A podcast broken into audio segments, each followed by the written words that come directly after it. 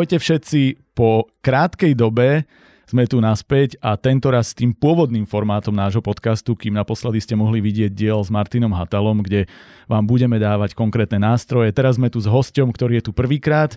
Veríme, že nie naposledy, ale tak na začiatku sa to snažíme striedať. Je to Andrej Čino. Andrej, vítaj. A zdravím všetkých televíznych divákov. Áno, televíznych divákov na TV, ktorú ano. nepodporujeme. Asi to vypípam radšej teraz takýmto spôsobom. Dobre, ako ťa predstaviť? Prečo si tu? Ty máš toho veľmi veľa. Keď sme sa bavili pred týmto podcastom, už sme sa bavili párkrát aj v minulosti, tak uh, mám pocit, že vo veľa veciach sa nám to prekrýva. Teraz možno nie ani tak konkrétne prácou, ale tým, že si zoberieme príliš veľa, čo potom nestíhame a máme problém to všetko dať dohromady. Ty si čo si? Si marketingový kreatívec, si človek, ktorý veľmi podporoval začínajúcich autorov v rámci Slovenska, si človek, ktorý moderoval rôzne relácie. Ja som dokonca jednu úplne náhodou počúval, kým to rádio nezrušili až som potom zistil, keď si sa odhlásil, že si to ty, aj keď som ťa už poznal. To rádio stále existuje. Fakt? Teda len už má iný názov. Á, tak, tak, áno, tak to bolo. Bolo to Rádio The End, je to Bratislavské rádio. Presne tak, ja som ho počúval len keď, bol, keď a bolo takéto, uh, sl- uh, akože, um, by som povedal, že Lovemarkové brandy, ktoré nie sú až také komerčné, môžeme podľa mňa podporiť. Ja som úplne za, áno, tak toto nevypípame teda. Dobre. A zároveň si autor sám, a to je teda ten jeden z hlavných dôvodov, pre ktorý som ťa zavolal. Ja tu mám na teba pripravených dnes, inak rovno, aby som to odprezentoval, hneď niekoľko, v podstate dosť otázok, pretože ako určite viete, používame Slido, ktoré našim partnerom dáva nám celý svoj nástroj zadarmo a tým pádom sa môžu zapájať ľudia a ty si náš rekordér. Predstav si, doteraz sme to používali raz, takže nie je to až taká konkurencia, ale naposledy prišlo 8 otázok, dnes na teba 17. A akože bojím sa, že nadlho budeš svetový rekordér. Všetky poslala moja mama, hej? Je veľmi pravdepodobne, mm-hmm. alebo ty sám. Hej? Okay.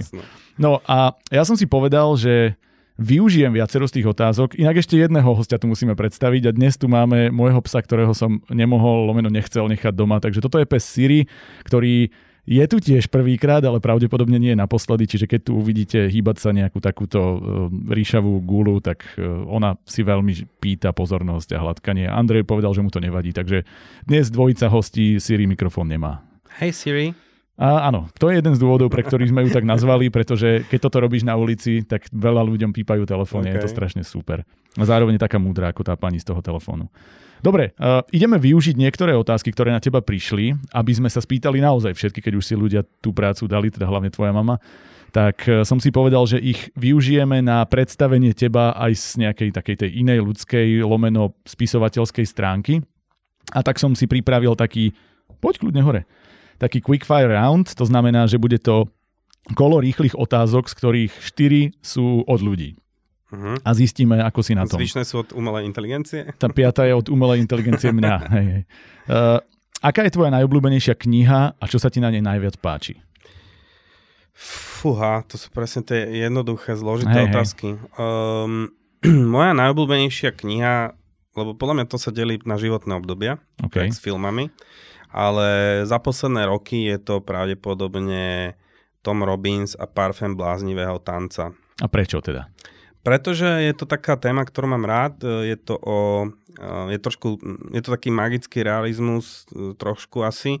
Je to o kráľovi starobilom, ktorý cestuje naprieč časom so mhm. svojou mm-hmm. frajerkou a hľadajú nesmrteľnosť a mm, je to veľmi zložité na vysvetlenie, ale toho autora som objavil cez, cez túto knižku, ja som vôbec nepoznal, aký on je veľmi slávny v Amerike alebo teda celosvetovo asi. A e, toto sa mi naposledy stalo na strednej škole, keď som prečítal prvého Bukovského a potom som dal dokopy za sebou 12 kníh tak to sa mi poprýkrát stalo s Tomom Robinson. Parfém blázneho tanca a potom som dal jeho 6 kníh za sebou toto sa mne presne s Bukovským nestalo. Niekto mi to dal, že sa mi to bude páčiť, ja som dal po prvej šancu druhej a zistil som, že je to úplne to isté, ešte aj ten istý príbeh, to isté zúfalstvo, ten no, istý... nebolo väčšie, Bukovský... Ja časom... som čítal dve, ktoré boli, no, že naozaj doslova on, pokračovanie. On časom a... dozrieval mm. veľmi a tam bolo cítiť, že starne a jeho poézia je podľa mňa... Okay, tu som nečítal. Je podľa mňa možno aj lepšia ako mm. jeho próza.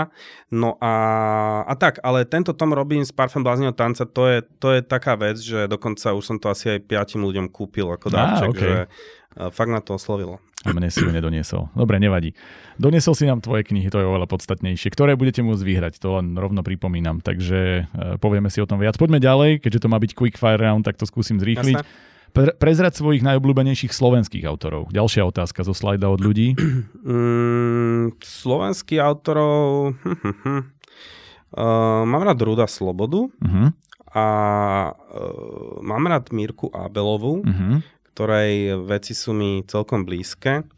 A, ale priznám sa, že ja slovenských autorov až tak veľmi akože nečítam. Že uh, nejak proste, asi to spôsobili slovenské filmy. ale, ale nie, akože je to taká náhoda, ale veľmi nečítam slovenských autorov a skôr som sa zaujímal o, o teda tých ešte neautorov, hej, mm-hmm, k tomu sa si dostaneme. Jasné. Ale akože mm, napríklad pre mňa najkrajšia slovenská vec, čo som kedy čítal, bola eh, poviedka Jesena za to silná láska od Ruda Slobodu. OK. Odporúčame teda. Ja som ju tiež nečítal, takže skúsim. To je nádherná, uh, nádherná proste povedka o vzťahu uh, starnúceho hudobníka s mladou devčinou a je to úplne A materiál. na podľa toho večer. urobili Star is Born potom. No, čokoľvek. Fifty Shades of Grey. Presne. Keby si si musel vybrať fantasy alebo sci-fi? Sci-fi. E, To, ja som vedel túto odpoveď. E, Bavili sme sa o tom predtým. Prečo? Pre mňa, to, pre mňa to bez eh, vedy nemá zmysel. Mm, akože, okay. že, ako fantasy v pohode, že tiež som vyrastal na, eh, na nejakých proste eh, veciach s tým Schwarzeneggerom, jak to volalo? Conan! Ja, jasné, jasné. Dokonca nedávno som to počúval, ale akože ja mám rád, rád tú vedu. Mhm, OK. Ak by si mohol pozvať na večeru akéhokoľvek autora z histórie, kto by to bol a čo by si sa ho opýtal, alebo jej? Asi by som pozval na večeru um, No keby mala Biblia jedného dokumentovateľného autora, tak by som zobral jeho na večeru. OK. Pýtal by som sa ho, prečo si tak vymýšľal. Ja som si čakal, že sa pýtaš, čo hulil. prečo si tak vymýšľal. A potom uh, asi by som... No tak asi s Kunderom by som šiel. Uh-huh. A čo by si sa ho opýtal? Pýtal by som sa ho, asi by som sa s ním ro- rozprával na tému jeho povedky Falošný autostop, čo je proste nádherná vec, z ktorej by mal byť krásny celovečerák a je to proste pre mňa jeho najsilnejšia vec. Asi o tomto by som sa rozprával. OK. A teraz moja piatá otázka, lebo štyri mi prišli, tie ostatné sa mi hodili do iných častí podcastu, tak som si povedal, že uh, ich sem nedám, ale nemôžeš skončiť štvorkou, to je také nemagické číslo, Jasne. takže piatá otázka odo mňa. Prečo aj ty môžeš písať tvoj obľúbený podcast? Pretože z neho cítiť uh, skutočné zanietenie uh, človeka, ktorý za ním stojí. OK, to som čakal, že si urobíš nejakú srandu. Pretože takže- niekedy sú veci zaujímavé z pohľadu energie, alebo sú zaujímavejšie z pohľadu energie, ako z pohľadu možno nejakých jednotlivých dielov a myslím si, že to je to, čo ľudí v skutočnosti priťahuje. Ďakujeme. To sme si tak veľmi nenápadne vypýtali pochvalu, ale som veľmi rád, že to V fungovalo. pohode. Dobre, poďme teraz na štandardné otázky, Dneska ktoré... budem len pravdu hovoriť. Á, to je dobré, lebo t- sme si to zariadili tým pivom. Teda ty Jasné. doniesol si si ho, takže... Hej. Ale máme tu aj ďalšie, keď Je bolo treba. nealko, takže... Hej, hej, tvrďme to. Uh, otázka, ktorú sa štandardne pýtam, ale prišla aj od ľudí. Ako si sa dostal k písaniu? Moja prvá poviedka, ktorú som napísal v živote, mm, mohol som, som napísal, keď som mal asi 7-8 rokov a doteraz si je text pamätám. Boli sme sami doma s bratom, boli sme sami s bratom doma, zrazu pristala nejaká raketa, asi to boli mimozemšťania. To bola moja prvá poviedka, ktorú som napísal. O mikropoviedka. Hej, taká. A ja som bol vlastne vždycky dobrý slohár a tak Mhm. mm-hmm. ďalej už na základnej. Na uh, strednej škole som ľudí vytrápil svojou... Keď moji spolužiaci tancovali v ženských šatoch, tak eh, ja som čítal poviedku o Martine, uh, ktorú som stretol v meste a trvalo to asi 20 minút, to moje čítanie. A na videokazete vlastne záznam, jak proste sú tam tie tancujú d, a potom ja čítam tú povedku a autor to strihá a vidím záber na tých uh, rodičov, jak proste takto sedia úplne unudení. Čistá depka, to bol môj taký literárny coming out. Takže uh, tu som začal písať akože a vlastne cez otcové nejaké také veci v knižnici, že sci-fi povesti a takéto veci som asi sa nasmeroval do témy tej fantázie, ako mnoho detí z rozvedených rodín. Á, OK. Fú, to je teraz... no, Normálne by som sa až pýtal ďalej, ale asi poďme tak, na iný lebo typ. chceš unikať od rôznych Jasné. vecí, hej? A čo ťa teda uh, ťahalo k tomu písať viac? Mal si nejakú ambíciu, že chceš vydávať knihy, alebo, bolo to, alebo to bola len takáto forma nejakej terapie pre teba? Ja som to najprv, najprv som to uh, dával von cez uh, rôzne listy uh, a mm, význania. A potom som v podstate to presmeroval do, do mojej profesie vlastne, ako copy, Mhm. copywritera. A tam som vlastne míňal dosť dlho túto energiu. A potom jedného dňa som si povedal, lebo môj kamarát Ondrej Štefaník, vlastne on má tiež reklamku a on napísal vlastne aj do super knihy, tak um, som si povedal, že chcel by som to tiež dokázať a skúsil som teda vydať svoju prvú knižku, tá tu nie je a, a to sa mi nejakou takou náhodou podarilo. A boli to také úrivky z význania, z význaní voči jednej žene, to si všimol Ikar, na, ponúkli mi, že to vydajú. Mm-hmm. A vlastne môžeme sa rovno spýtať aj tú ďalšiu otázku, že čo ťa dnes inšpiruje k písaniu? Lebo pri písaní. Dnes sa trošku už inak orientujem, lebo keď som si povedal, že vydal som poviedkovú knižočku, potom som vydal uh, nejaký kvázi román a teraz už ma začínajú zaujímať témy. To znamená, že tému lásky už opúšťam alebo už je na čase pre mňa, už aby som sa v tom prestal máchať a tak vznikli v podstate prešporské legendy ožívajú, teda koncept, s ktorým som prišiel za Luciu Lackovičov a spoločne sme túto vec urobili.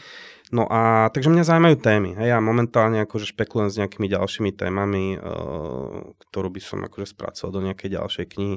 Takže skôr už to je také akože že už sa chcem vyjadriť k svetu a možno mu niečo akože aj odovzdať a to sa nám podarilo toto prešporskou knihou. Dobre, poďme k nej. V podstate by sme si mohli všeobecne prebehnúť tú tvoju tvorbu, nech ľudia vedia, čo si všetko vydal. Mal si tú zbierku poviedok e, To si ty teraz sa volala. To ty si teraz. To ty si teraz, pardon. Uh, mal si nejaké úrivky, mal si napríklad poviedku v rámci Slovensko-komické zborníka, uh, mal si samovydanú, ak sa nemýlim, uh, jednu svoju knihu, ktorá sa volá Tance zabudnutých a mm-hmm. myslím, že ju tu vidíme aj. A takisto, teda bavíme sa o tejto preš, o prešporských legendách ožívajú. A ty si videl ešte aj niečo iné? Alebo toto je, je to kompletná mm, zostava? Ja som v podstate napísal dve knižky. Táto tretia je v podstate taká, že som tam ako autor, ale som akože aj autor toho projektu Áno. a zároveň som aj ako vydavateľ, mm-hmm. moje občanské združenie. No a v podstate ešte vyše dva roky píšem vlastne taký seriál pre časopis Moja psychológia. Tak áno, to tu mám ako skôr aktivity pomimo, pomimo vydaných mm-hmm. vecí. E, a... Zároveň ešte na Instagrame vdychuješ fotkám dušu, ako to bolo nazvané. Áno, áno, to sú také, to sú také moje tie nočné úlety. Mm-hmm. A, a, ale v podstate tá, e, ten literárny seriál je vlastne o tom, že Vymyslel som vlastne fiktívnu psychoterapeutickú prax s fiktívnym psychoterapeutom a keďže sám som chodeval na psychoterapiu, tak som tam eh, cesto kadečo spracovával.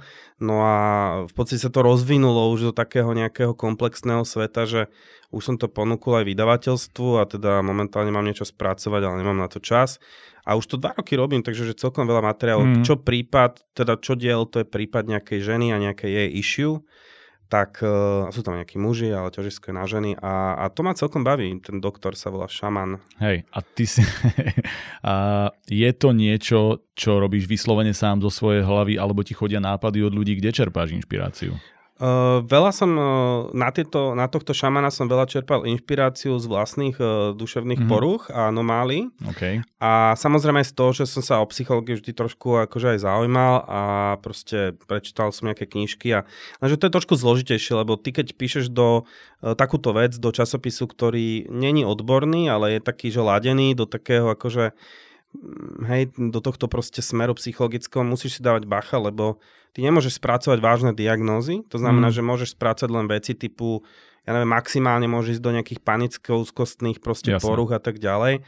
Takže vlastne ono je to výzva ani nie tak len spisovateľská, ale aj taká, že ako takticky vedieť proste napísať niečo, mm. kde, alebo nemôžeš riskovať, že sa ti ozve niekto, že prepačte, ale akože týmto môžete uškodiť ľuďom. Hej? Mm. Takže Takže ja som vlastne stále surfoval na kraji takých, na periférii takých, že burnouty, mm, závislácké jasné. vzťahy, to s tým mám skúsenosti a proste vyhorenia a proste takéto záležitosti. Takže je to také, akože je to pomerne náročná práca, akože napísať jeden diel. A je to beletria. Nazval by si to, že sú to poviedky, ktoré je to o jednej postave doktora, ktorý rieši iných, alebo je tam aj niečo zo zákulisia už toho doktora? Je to o jednej postave doktora, ktorý rieši iných, ale každá tá poviedka má ako keby dva, dve polohy. Jedna je svet toho jeho pacienta, mm-hmm. ale druhá je uh, téma, o ktorej som hovoril už s pár psychiatrami a psychológmi, že my všetci ich vnímame ako ľudí, ktorí sú nedotknutelní vlastne traumami Pritom málo kto možno vie, že jeho terapeut musí povinne chodiť tiež terapeutovi, mm-hmm. aby všetku tú temnotu zo seba nejak filtroval. No a v podstate doktor Šaman uh, je tam popísaný ako človek, ktorý tiež zažil závislacký vzťah, ktorý mm-hmm. proste tiež si nevie pomôcť v niektorých veciach, ktorý mal ťažké burnouty, museli ísť do Tajska, tam znova nejakým spôsobom načerpal inšpiráciu. Takže uh, je to rozhodne skôr taký akože backgroundový príbeh terapeuta a jeho problémov osobných. Hej. Lebo je ťažké pomáhať iným a zároveň proste pomáhať aj sebe. Vieš. Súhlasím a ja zo skúseností môjho okolia, alebo mám okolo seba dosť ľudí, ktorí buď študovali, alebo aj v nejakej forme robia psychológiu.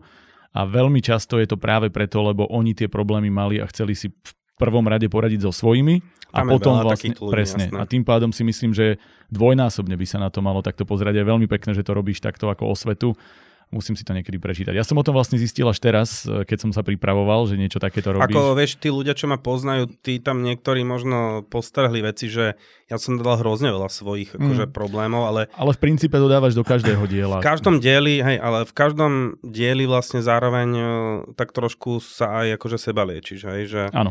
nájdeš na to riešenie, hej, a vlastne ako, sám si to povedal dobre, že pre mňa akože to písanie bolo veľakrát, hlavne tou terapiou, mm. asi tie moje prvé povedky v tej prvej knižke, v podstate aj ten román bol, väčšina z tých vecí boli venovaných jednej žene a proste bez toho by som sa asi zbláznil, ak by som to nedal von. Hej, a presne o tom to je, že aj keby si to nepísal ako doktor, aj keby si písal poviedky, román, akúkoľvek beletriu, tak v konečnom dôsledku každý tam máme tendenciu premietať nejaké svoje pocity, riešiť problémy, ktoré nás trápia. Čiže ty si to aspoň urobil úplne transparentne, že to robíš cez doktora s tými reálnymi problémami. A to sa mi páči, lebo to nie je iba metaforické, že vlastne kopu ľudí si v tom môže nájsť doslovne to svoje. Asi preto to zobral aj taký časopis ako moja psychológia. Áno, tak e, ono je krásne, keď dokážeš svoje akože issues dávať von raz cez postavu psychoterapeuta a raz cez postavu mm-hmm. staroegyptského boha Anubisa. Hej, presne tak. Dobre, poďme aj na diela iné. Primárne začneme od konca, od tých mm. prešporských legend, pretože tie predpokladám, že sú teraz hlavná priorita, hlavná pozornosť. Hej. Ty si nimi teraz musel žiť e, veľmi veľa. 14 Ako... mesiacov. No. Ako k tomu prišlo? Um, tak tieto knihy sme mnohí mali v tých rodičovských poličkách, teda hovoríme o Mari Ďuričkovej, mm-hmm. dvojica kníh Prešporský zvon a, a, a Dunajská kráľovna. No a u mňa to boli také dve polohy, že ja som tie knihy mal rád, ale zároveň akože môj otec mal vzťah k tomu starému mestu a a to boli rozvedení, ale v nedel, keď nás brával do mesta, tak nám rozprával o tých strašidlách a o týchto veciach, čo akože stimulovalo fantáziu mňa ako dieťaťa. No a v podstate, keď som pred rokom aj pol hľadal inšpiráciu, že cítil som, že už nechcem písať o láske, tak som Uh, vlastne si uvedomil, že tie knihy sa už nedajú zohnať. Uh-huh. No a napadlo ma, že, že čo takto to znova oživiť, lebo som si uvedomil, že keď som sa pýtal mladších ľudí, napríklad e, v Martininom veku, že či poznajú vlastne tieto veci, tak už to nepoznali. Hej? Uh-huh. Že tam je vlastne veľmi tenký generačný rozdiel.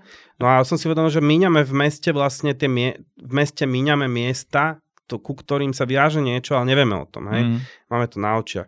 No a tak sa to vo mne nejak, potom som išiel s kamošom Števom Bakom na, na železnú, opekali sme si a povedal som, že počuješ Števo, že ja by som chcel tie Ďuričkové knihy prepísať e, do modernej polohy, hej, podoby. Mm-hmm. A on to trošku posunul, že nechaj to, že nech sa to len interpretuje, hej. To bola presne moja mm. ďalšia otázka, že do akej miery je tam zachovaný nejaký pôvodný materiál? No takto, to je akože, to znamená, že nerobil som to, nerobili sme to tak, ako som to povedal. Ale nakoniec. ide to podľa konkrétnych miest? Je to tým inšpirované, mm-hmm. hej, to znamená, že každý autor si zobral pôvodnú povesť, napríklad povesť o Rolandovej uh, soche ano. na hlavnom námestí, ktorá bola o niečom a teraz autor mal možnosť, o, my sme dali autorom jedinú notu, že musí sa to toho týkať a musí to byť zo súčasného sveta. Mm-hmm. Hej? Mhm.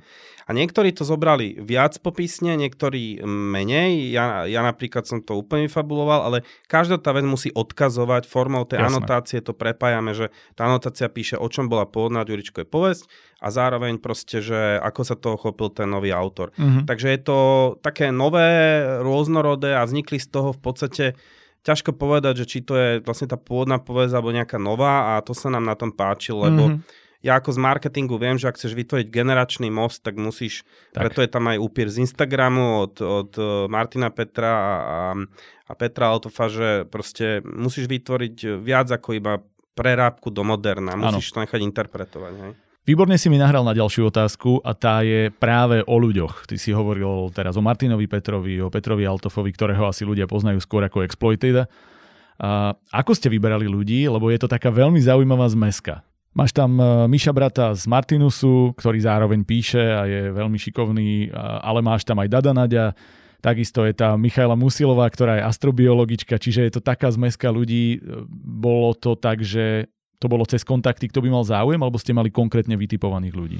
Uh, celé toto mala na starosti Lucia Láskovičová mm-hmm. ako zostavovateľka. Uh, ona dávala v podstate um, dokopy nejaké návrhy. Ja som to nejakým spôsobom pripomienkoval, lebo v podstate sme sa bavili ten koncept, že aby to bolo aj medzigeneračné, aj hento tamto. Najprv sme riešili, že či iba spisovateľia, alebo aj osobnosti Jasne. a tak ďalej. Takže Lucia to celé vlastne riešila. Uh, ja som k tomu dal zo pár pripomienok, navrhol som ja zo pár ľudí, ako sme urobili vlastne nejaký kompromis, ale uh, tá idea teda bola, že by tam mali byť ľudia, ktorí sa týkajú nejakým spôsobom uh, literatúry, ale aj takí, ktorí sa týkajú mesta, a, a tak sme to tak akože namiešali a bolo napríklad veľmi zaujímavé, že aj som veľmi rád, že sme presvedčili Dada napríklad, aby napísal oficiálne svoju prvú poviedku, ak sa nemýlim, áno. On keď tu bol mi o tom rozprával, hovoril, hej. že je z toho trošku vystresovaný. Hej, hej, vieš čo, uh, Dado je super, ale akože on je taký busy, že bolo veľmi mm. ťažké to organizačne riešiť a to teda ja som ešte netušil, že čo všetko spočíva akože tá, v tej Lucinej úlohe, hej, že uh, že musel tých ľudí naháňať a tak ďalej. Niektorí, hej, čes výnimkám. A, a som veľmi rád, že sme to takto urobili, že máme tam aj od vypísaných spisovateľov až po začínajúcich, kde sa rátam aj ja a proste zároveň uh, ľudí, ktorí mali čo povedať uh, k tomu mestu a mm-hmm. Zároveň sme tam, ako vieš, ako bol tam aj Mišo Horecký samozrejme, za čo sme mu vďační, ale sú tam aj mladší autori a to bolo super. Hej. Je tu otázka od ľudí, ktorú môžem naviazať priamo na to, lebo sa týka prešporských legend a to, že pre tých, ktorí nestihli, bude sa ešte dať dostať k prešporským legendám, aj keď už kampaň skončila, keď už sa kampaň skončila, rovno vás opravujem. Tá otázka znie veľmi jednoduchá, stačí to nahodiť aspoň raz do Google a odpovedie k dispozícii. E, máme prešporské legendy.sk e-shop, lebo kniha išla samovydaním, uh-huh. ja už v podstate chodím len samovydaním odtedy, čo som mal nejaké skúsenosti s vydavateľstvami a uh, takže vlastne ideme vlastným e-shopom, vlastným marketingom a tak Hej. ďalej. K tomu sa dostaneme, pretože to je jedna z dôležitých tém, ale povedal som si, že to je téma, ktorá sa hodí perfektne do tej praktickej časti, uh-huh. pretože tam môžeme dávať konkrétne typy, ako sa mu vydávať a to sme veľmi radi, keď nechávame do tej uh, vyslovene typovej druhej sekcie nášho podcastu. Ešte jednu vec sa chcem spýtať a to je k tej tvojej Instagramovej alebo k tej tvojej uh, marketingovej aktivite. Ty si teda marketingový človek, máš za sebou obrovské skúsenosti firmy. Pozeral som, každá, do ktorej si prišiel, sa rebrandovala a začala byť veľmi úspešná, tak to vyzeralo. A ako si napríklad prišiel s tým nápadom toho bratislavského spisovateľa? Myslím, že to je ten profil, na ktorom funguješ, že zoberieš cudzie fotky, ktoré sú že ukazujú pekné miesta, ale sú v princípe nudné, lebo sa tam nič nedeje a začneš do toho vpisovať texty, ktoré to posúvajú do tej emočnej alebo nostalgickej roviny. Tak akože kreatívny človek je podľa mňa človek, ktorý... Uh, kreativita je hľadanie súvislosti, mm-hmm. podľa mňa, hej, že a ani neviem vlastne, ako to vzniklo, ale som si uvedomil, že začal baviť nejak dávať akože kontext nejakým fotkám, hej, že viem, že je jeden taký profil o Bratislave, ktorý je, má najviac strašne tisíc followerov, ale je to proste najväčší gíč, mm-hmm. že mhm. tá baba tam dáva proste fotky UFA a, a Michalské veže a tak ďalej a, a samozrejme, že to je komerčne najúspešnejšie, lebo ľudia žerú v podstate to, na čím netreba veľmi premýšľať. Ale ja som si tak uvedomil, že ako by som dokázal obzvláštniť fotku mm-hmm. Rolanda alebo Michalské veže, hej? A začal som tam v podstate to spájať s takými niekedy poetizmami, niekedy nejakými kontextami, hej, že, alebo ja neviem, e, žeriav v starom prístave, hej, že budem pre teba len e, zimným prístavom a hej, niekedy mi vieš naložiť, niekedy mi vieš pomôcť, hej, akože uh, niekedy to boli aj význania počas korony mi to dosť akože pomáhalo. No a v podstate to som tak nejak začal robiť nejak tak bezmyšlienkovite, hej, a celkom sa mi to ľúbilo. A medzi vďaka tomu som sa dostal napríklad až k Števovi Cipárovi, mm-hmm. ktorý potom vlastne akože sa stal súčasťou knihy, ktorý má super profil Beautiful Bratislava. Ale je perfektné, že podľa mňa sú tam aj len také vtipné bonmoty, ja som si to tak listoval teraz špeciálne, keď som sa pripravoval a zároveň sú tam aj také vyslovene, že spoločenské význania alebo hlboké témy, ktoré rozoberáš a dávaš na ne svoj názor Mne sa tam páčilo ten kamzík, neviem ako to doslova bolo, ale bolo to, keď boli tie petardy na Silvestra áno, robené áno, áno. a to bolo vyslovene, alebo tam boli myslím aj také, že covidové nejaké Áno, je to, je, to, je to kontextuálne, hej, dával som tam aj témy o tom, že ako máme k sebe bližšie a vzdialenejšie uh, počas covidu a bolo mi vtipné, že keď raz uh, som ma oslovil nejaký časopis, že či by som nebol súčasťou nejakého ich seriálu a sa ma pýtali, že koľko mám followerov, a tak ďalej, že, že proste sranda, že ako je vlastne pohľad ľudí dneska mm. tom Instagrame redukovaný na to, že koľko má kto followerov, lebo paradoxne strašne krát platí, a to poznám z mojej branže, že veľa profilov, ktoré má veľa followerov, je vlastne znakom vlastne nekvality. Mm. Hej, že, lebo keď sa vlastne uvedomíte, že čo ľudia vlastne konzumujú, ja som teda plánoval písať uh, dizertačnú prácu na tému Instagramu a, a proste je to sranda, že ako pre niekoho je kvalitný profil, keď má x tisíc followerov, ja tam mám, ja som to neriešil, ja tam nejakých 1300 či koľko, mm-hmm. ale, ale e, tak ja som sa ich pýtal, že prečo je to pre vás dôležité, že páči sa vám to, hej, že to je pre mňa podstatná otázka. Hej. Takže celý tento Instagram, ja trošku tak aj tam akože som tam aj tak napadal aj v tých niektorých postoch, že proste, že to je proste synonymum povrchnosti dnešnej doby a a to mám aj vedecky podložené, lebo už som spracoval tú tému. Takže, ale paradoxne práve aj tak som si vybral ten Instagram, aby som ho posypal, že každý, keď budeme ten Instagram kultivovať aspoň tou svojou malou trošku, tak uh, vieš, aj našťať do mora je niekedy dôležité. ja som to hovorieval v súvislosti napríklad s tým, že keď e, sme mávali niekedy v minulosti ja alebo pár ľudí okolo mňa nejaké ponuky ísť niekam do zahraničia, a tá ponuka mohla byť dobrá, ale zároveň som si hovoril, že a je možné niečo také spraviť doma, a mhm. keď bolo a nevidel som tam, ja neviem, že zrazu mi to zmení život o, ako hovorievala Andrea Veršová, 365 stupňov, Jasne. tak uh, som si povedal, že prečo, že radšej urobím niečo také doma, lebo áno, možno som ten blbec, ktorý ide hlavou proti múru, ale keď nás bude dosť, tak ten múr prerazíme. Čiže ja veľmi oceňujem, že sa nájde takýto ďalší človek. A len to potvrdzuje to, čo som hovoril na začiatku, že sme rovnako naivní snilkovia a je to super. Keď a musím povedať, že som ďalší. počas tohto robenia tohto bratislavského spisovateľa narazil na jeden profil, ktorý bol pre mňa úplne, že Uh, strašne kreatívny nápad, že jeden chalan robí vlastne, že mapuje Bratislavu cez pouličné nápisy mm-hmm. a nálepky. Ten som videl, áno. vlastne, že mm, Bratislava, tuším, o tak nejak, neviem. A to je úplne úžasné. Akože, mm. že vlastne ako cez, cez keď až dokopy vlastne odfotené nápisy na garážach, že uh, Peter vyfajčil Joža, hej, a je to proste, že na sumračnej a, a, a proste potom niekde niečo poetické, krásne, hej, že od niečo o duši, hej, že jak to dokopy vytvára to genius loci to mesta, taký ten neviditeľný, ano. ktorý není o podnikoch, ktorý není o, o proste Michalskej veži a followeroch, ale je to o, o tom podhubí, o tých malých nočných príbehoch. A o ľuďoch, proste, lebo no, vlastne všetko, čo píšeme, a to sa možno vráti k tej literatúre, je v konečnom Podpis. dôsledku aj tak príbeh hmm. človeka. Aj hmm. keď ja točím dokument, tak mohol by som ho urobiť ako rozprávanie o niečom, ale aj tak je tam dôležitý kľúčový ten príbeh človeka, tak ako film je dobrý väčšinou, keď je to postavené na charaktere. Hej. Na, práve preto sa hovorí, že dobrý príbeh akýkoľvek je o charakterovej arche, lebo jednoducho potrebuje tá postava, cez ktorú ty niečo prežívaš, si prejsť nejakú cestu a zmeniť sa.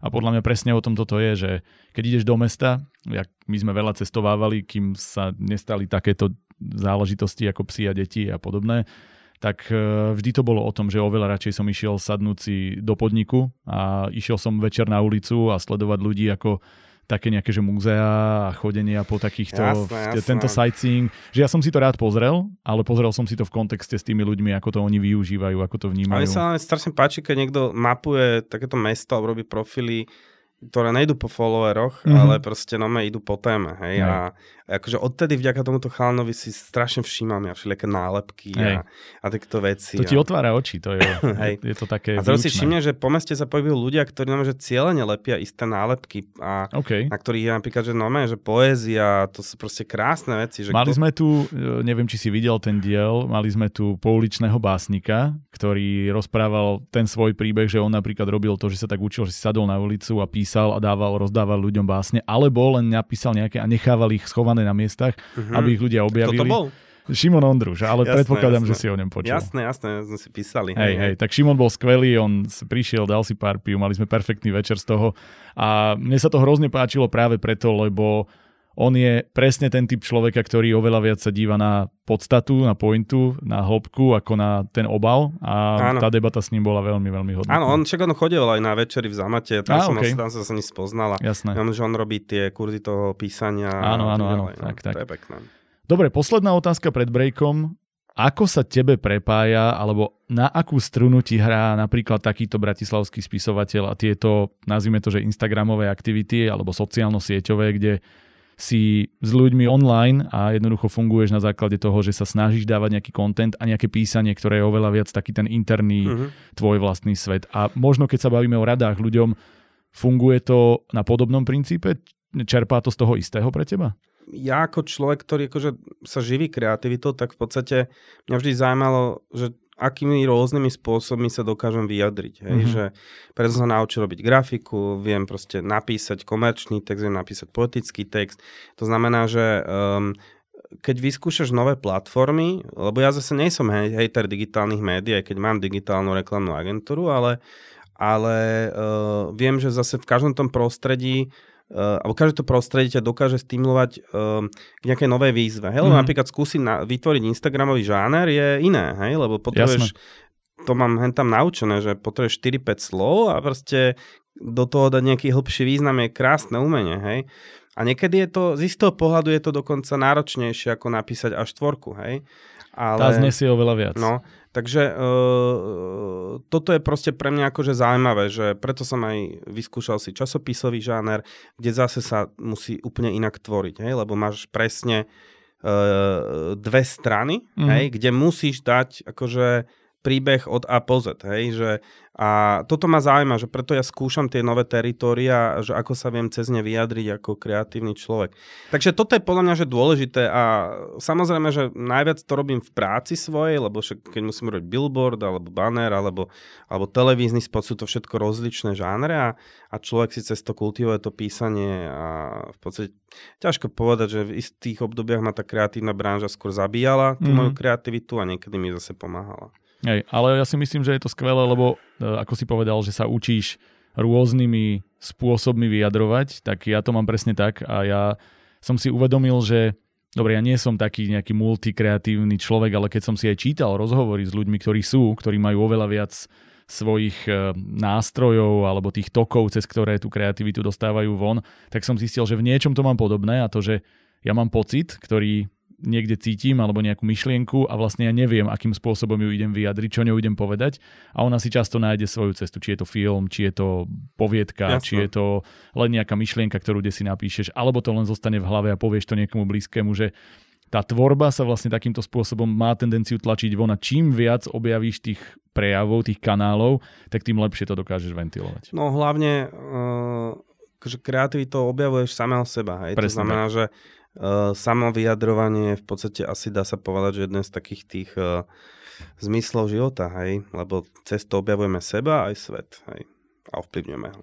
OK, ja mám pre teba poslednú otázku pred breakom, ktorá veľmi dobre premostí, uvidíš prečo. Uh, je to otázka od ľudí. Takže ja budem vždy sa snažiť hovoriť, že to sa nepýtame iba my, ale že sa to pýtajú ľudia táto naozaj prišla a je to, že vieš si len tak sadnúť a napísať poviedku na počkanie? Táto naozaj prišla. Naozaj prišla, nevymýšľam si to. A tie ostatné a, prišli. A prišla, no, ale no. akože toto, tak sa to prepája s tým, čo ti idem ponúknuť, alebo o čo ťa idem poprosiť, že to môže vyzerať, uh-huh. že som mi napísali, ale nie je to tak.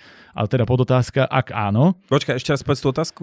Vieš si len tak sadnúť a napísať poviedku na počkanie? Ak áno, koľko ti to trvá? Ak nie, prečo? Uh, nechcem zo seba robiť nejakého machroša, lebo vlastne v podstate to nie je úplne pozitívne, čo poviem, ale ja napríklad, e, napríklad povedku, čo som napísal napríklad do tej nemenovanej súťaže sci-fi poviedkovej, alebo šamana e, v podstate e, je tam strašne rýchlo. Akože mm-hmm. ja mám napríklad diel šamana hotový za 15 minút. Fakt? Hej, že ja, ja mám automatické písanie, že ja proste idem, lebo ja som uh, vždycky sa snažil robiť takou, te- lenže potom tak vyzerá to ďalšie, uh, hej, počkaj, okay. do toho není zarátaná akákoľvek ďalšia práca na ne, hej. Mm-hmm.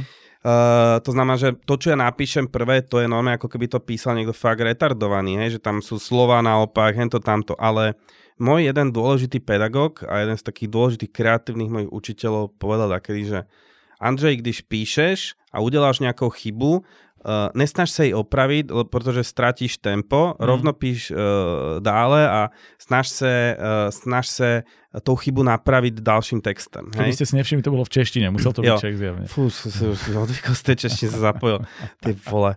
No a mm, takže ja vlastne píšem na jeden záťah, tak trošku akože hej, bytnicky na, na záchodový papier a napíšem to veľmi rýchlo. Mm-hmm. A a častokrát je to potom akože polosračka a musím sa tomu akože venovať, ale, ale nestratím akože taký ten drive. Túto knihu, čiernu, tu som napísal, uf, to bolo akože, neviem koľko, možno 20 večerov v, v krčme, veľmi dlhých večerov, ale uh, ja takto píšem, hej, že sú rôzni ľudia, sú ľudia, ktorí píšu úplne naopak, hej, mm. a ani jedno není dobré, ani, ani zlé, hej, ale ako ja to napíšem veľmi rýchlo. Jasné. Lebo a potom ja, edituješ. Ja si myslím, že mne trošku pomáha akože moje skúsenosti akože z copywritingu komerčného, mm-hmm, že ja keď mám um, uchopenú ideu, tak ju viem veľmi rýchlo rozvinúť a, a tak ďalej, mm. ale nikdy som ešte nedal v podstate ani nejakému dielu, že aj tie povedky, čo som napísal tej prvej knihy, čo som dával na smečko a potom to ten Ikar vydal, že to boli veľmi rýchle výlevy v podstate, ktorým som dokázal dať nejakú literárnu podobu, aby to nebol len nejaký výlev. A, a, a hovorím, takže ja rýchlo napíšem, ale potom dlho mi to trvá a vidíš, potom aj tak niekto ešte tam nájde chyby. no áno, teraz hovoríme asi o Martinu Scéne Fantázie, jasné, kde vlastne to sme nepovedali. Eh, Andrej bol súťažiacím a ja som nevedel teda, že si to ty, ktorý poslal tú poviedku ako všetky ostatné, ale mne sa veľmi páčila. Ja som dal 9 bodov, to znamená bola v mojich top, ja neviem koľkých, 15 desiatich, ale teda nejaký iný ju trošku hej. stlačili dolu. Ale ja si myslím, že si zaslúži. Niekedy ju dostaneme možno nejak nenápadne do Hej, hej, akože veľa ľudí mi povedali, že to bola asi najlepšia vec, čo som napísal ináč, ale... A ja si to myslím, lebo inú som zatiaľ nečítal. No a to som napísal akože na nejakých štyroch pivách eh, v krčme pomerne rýchlo ale potom som tam veľa musel opravať, lebo mm. to je, tam bol aj vedecký background, ktorý som si musel hej, akože hej, doštudovať. Uh, doštudovať a tak ďalej. A no, takže ja vlastne takto píšem, no, automatické psaní. Tak ideme si to vyskúšať. Ak si mm-hmm. videl niekedy náš podcast, vieš, že píšeme u nás cez reklamný break, ktorý No teraz rozmýšľam, že či skúsim skrátiť alebo predložiť, aby si mal dosť času, dohodneme sa. Podávam ti papier, skús niečo vymyslieť. Píšeme čokoľvek celistvé. Keď vieš napísať mikropoviedku, ktorá funguje, super. Keď vieš napísať niečo, keď niekto písal báseň, úplne v pohode. Keď chceš napísať poviedku, ktorá by mala byť dlhšia, ale dokážeš ju nejako vcucnúť do čoho si, je to úplne OK. Len nejaký uzavretý celok, ktorý sa dá odprezentovať. Skús. Uh-huh. Andrej píše, ja hovorím, čiže poďme si pozrieť našich partnerov, ktorí sú v podstate, chcem povedať, že už štandardní, lebo už som ich raz hovoril, takže v tejto zostave uh, štandardne hovoríme o slajde, ktoré spomínam opäť a spomínam ho preto, lebo vám dáva možnosť zapojiť sa do nášho podcastu v rámci celej tejto komunity. Iba pripomínam všetky tie možnosti, ktoré v rámci našich slajdopolov, ktoré niektoré už máme, niektoré vyrobíme, máte jednak teda ohodnotiť každú jednu časť. Budeme radi, keď nám dáte feedback, čo sa vám páčilo, čo by ste chceli inak, čo by ste na budúce chceli zopakovať, či vám to niečo v hlave vynorilo, čo by ste nám chceli povedať. Druhá možnosť, ktorá je taká stabilná, je dať nám vedieť, akého hostia by ste tu chceli vidieť. Ideálne, keď nám ho rovno dohodíte, ale keď nie, tak my sa o to pokúšame sami samozrejme. Ďalšia vec je dávať nám návrh na témy. A tie témy môžu byť aj do tohto podcastu, ale Oveľa viac ich momentálne príjmeme pravdepodobne do tých ďalších dvoch formátov podcastu, keďže sme ho rozdelili veľmi čerstvo na tri. Určite to už viete, ale prebehníme si to okrem hostí. Nám sem chodí aj pravidelne Martin Hatala, s ktorým rozoberáme detailne tie píšuce nástroje. Zatiaľ sme mali tento diel jeden, ale budú pravidelne pribúdať a budeme sa vám snažiť dávať veľkú sondu do tých spisovateľských, ako to nazva, toolboxov vercajkov, akokoľvek to chcete nazvať, jednoducho pôjdeme do detailov a do praxe a to je podstatné. Čiže keď chcete konkrétnu vec, ktorou sa trápite, o ktorej vás zaujíma viac, aby sme ju rozobrali, dajte nám vedieť. Rozoberieme. No a posledná vec, spúšťame súťaže a do tých súťaží budeme vždy vypisovať e, výzvu, výzvu, kde na konkrétnu tému vy píšete svoju poviedku, zatiaľ budú poviedky, možno časom dáme aj niečo iné. Každom prípade bude to niečo krátke, dajme tomu do 10 tisíc znakov a budeme to vyhodnocovať. Budú tu externí porodcovia okrem nás a budú tu aj ceny, ktoré prináša náš druhý partner a druhý partner je Martinus, ktorý sme veľmi radi, že od januára podporuje náš podcast, teda jednak samotnú produkciu, ale čo sme veľmi radi, tak práve aj ceny, či už knižné, vecné, alebo teda poukážky do týchto našich súťaží a prípadne nejaké iné odmeny, keď prídu. No a samozrejme stále môžete vyhrať či už takýmto spôsobom, alebo pri prípadných iných našich vypísaných súťažiach knihy. Teraz tu máme od Andreja našťastie aj ďalšie kúsky do zbierky a to sú jeho dve knihy, jednak teda prešporské legendy ožívajú a takisto, ako sa to volalo? Tance zabudnutých. Aj hore nohami som to prečítal. Čiže máte tu možnosti vyhrať toto všetko, no a zapojte sa, budeme veľmi radi, keď nám dáte vedieť iba, čo sa vám páči, čo nie. Prípadne vymyslíme možno nejaký taký dlhodobý e, slajdopol, kde budete môcť dať vedieť e, čisto feedback na podcast ako taký a typy, čo by sme mali zlepšiť. A Myslím si, že to je asi tak všetko, no a teda ten posledný partner, ktorý pravidelne býva, je spoločnosť Promovy, ktorá nám, nám dáva k dispozícii tieto priestory, ktorá zabezpečuje techniku, postprodukciu a všetko. Takže Určite sa nám ozvíte, keď už nie cez slajdov, aj keď to vlastne nájdete priamo ideálne na našich sociálnych sieťach a štandardných kontaktoch, ktoré sú Instagram, aj ty môžeš písať Facebook, aj ty môžeš písať a samozrejme takisto e-mailová adresa infozavináčpromovy.sk. A keď už hovoríme o Instagrame a o sociálnych sieťach, tak e, spúšťame tam pomerne veľkú aktivitu, budeme sa vám snažiť dávať priamo rady, či už naše, od ľudí, ktorí boli tu v podcaste, alebo od známych autorov, e, prípadne nachádzať na nejaké ich typy na režim, na to, ako písať, ako sa zlepšiť a takisto budeme chcieť nachádzať viac a viac vecí zo zákulisia. No a poslednú vec, ktorú môžem spomenúť, je náš klub, aj ty môžeš písať priateľov, nazývame ho tak interne spisopriatelia, pretože spolu píšeme, pomáhame si, robíme si beta readerov a už sa z nás stávajú priatelia. Takže pokiaľ sa chcete pridať, je veľmi pozitívne. Doteraz sme vás nevolali až tak verejne, aj keď sme to samozrejme oznamovali, ale tie termíny sme nestíhali alebo radšej nechceli veľmi vypisovať preto, lebo sme boli v tomto mojom internom priestore tu v štúdiu, kde už sa viac ľudí veľmi nevošlo, ale čo je skvelé, máme dohodu s Petržalskou knižnicou, ktorá nám bude od februára dávať priestory na stretávanie sa u nich a tým pádom veľmi radi otvoríme naše e, členstvo, alebo ako to nazvem, aj pre ďalších ľudí a sledujte sociálne siete, kde budeme dávať vedieť, e, ktorý deň, ktorý čas sa stretávame a veríme, že si pomôžeme navzájom písať lepšie nielen podcastom, ale aj priamo v praxi. Sledujem Andreja, ako si na tom? Mám to. Výborne. Poď na to. E, prečítaš to rovno celé, hej? Ja by som povedal, že keď sa ti nechce čítať, že to môžem dať aj ja, ale ja nikdy neviem ani len po Čo sebe prečítať. to ani ja po no, sebe to povedať. Musíš ísť Um, Ja som tu teda hovoril dneska o, o mojej prvej poviedke, ktorú som písal na Stužkovej, mm-hmm. ktorá bola o Martine. Tým som unudil tých ľudí tam. Toto nemôže byť pravda, zbledla čiernovláska za reflektorom. Vtedy som bola predsa ešte celkom mladá.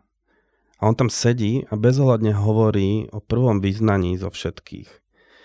Martina mala v povedke zlepené vlasy od dažďa a po vášnivom stretnutí ho musela poslať k vode, pretože bol starší. A teraz tu sedí spisovateľ a hovorí o svojej prvej spred 25 rokov. Posmutnel a svetla akoby sa obrátili smerom na ňu. Martina, tá druhá, sedí v pozadí a vešia instastorky. Táto relácia mala byť predsa o jeho knihách. A on začal písať kvôli nej. Pre ňu. Teraz sa priznal. Hlava sa jej krúti, keď je napíše tieto riadky a podá jej dôvod, prečo tu sedia obaja rukou si zakrie ústa, ako by sa zlatým prsteňom pokúsila ochrániť pred všetkým, k čomu sa dnes priznal. Sa páči. Uf, ty kokso, tak to je prepojenie toto, tak s tým sme fakt nepočítali. Dobre, výborne, akože teraz normálne mám až tendenciu pýtať sa ďalej, nechajme to tak, bolo to skvelé, lebo si dokázal prepojiť e, aktívnu reálnu Ona ma zabije. Hej, bolo, bolo mi to hlavne jej manžel. Perfektne, ďakujeme. A tu máte zase ukážku, že aj ty môžeš písať, ale určite časom aj vy ostatní a takýmto skvelým spôsobom. Dobre, poďme do druhej časti. Ja si otváram otázky od fanúšikov, lebo tam ich máme tiež dosť.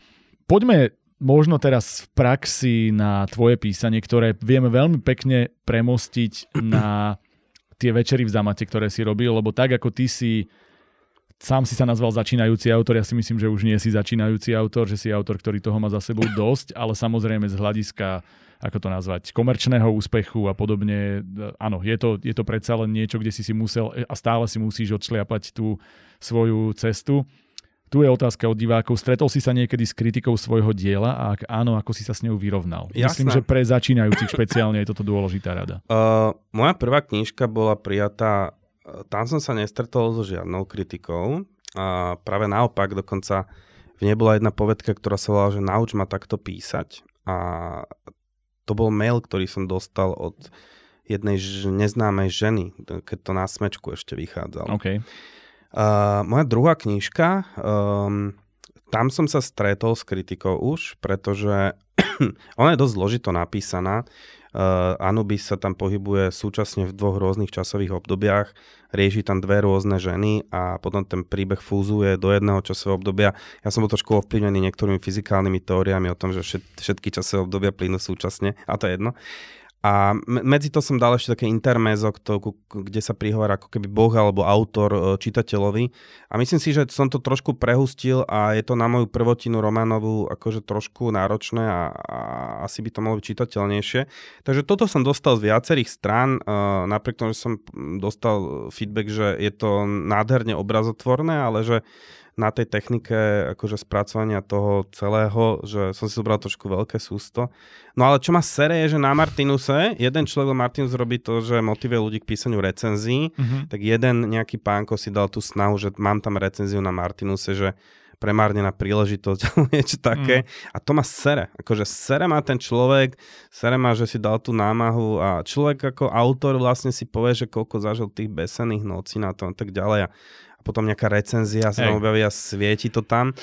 Ale uh, je, to, je to akože, to znamená, že ono to človeka zaboli, ale to, sú veci, s ktorými človek musí akože rátať.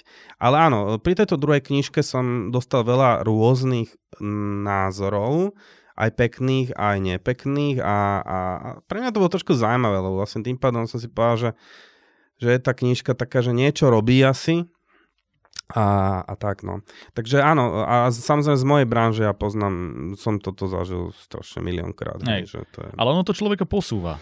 Že je to minimálne spôsob, ako sa naučiť vyrovnávať, lebo toto je v dnešnej dobe, obzvlášť keď sme sa bavili o sociálnych sieťach, bežný jav, ktorý bohužiaľ, povedzme si to tak, e, negatívne čokoľvek, emócie, informácie majú tendenciu šíriť sa oveľa rýchlejšie než tie pozitívne, čiže no, to, to sa volá, u nás v branži sa to volá, že efekt modrého koníka, hej, že keď si nájdeš, ja neviem, že či, máš, či tento liek e, má s ním problém niekto, mm-hmm. tak nájdeš na tom mŕte na recenzii na modrom koníku, že robí mi problém, ale marketeri vedia, hej, že keď nemôže byť ti problém, nemáš motiváciu ísť napísať to tam, hej, takže Presne ako tak. keby...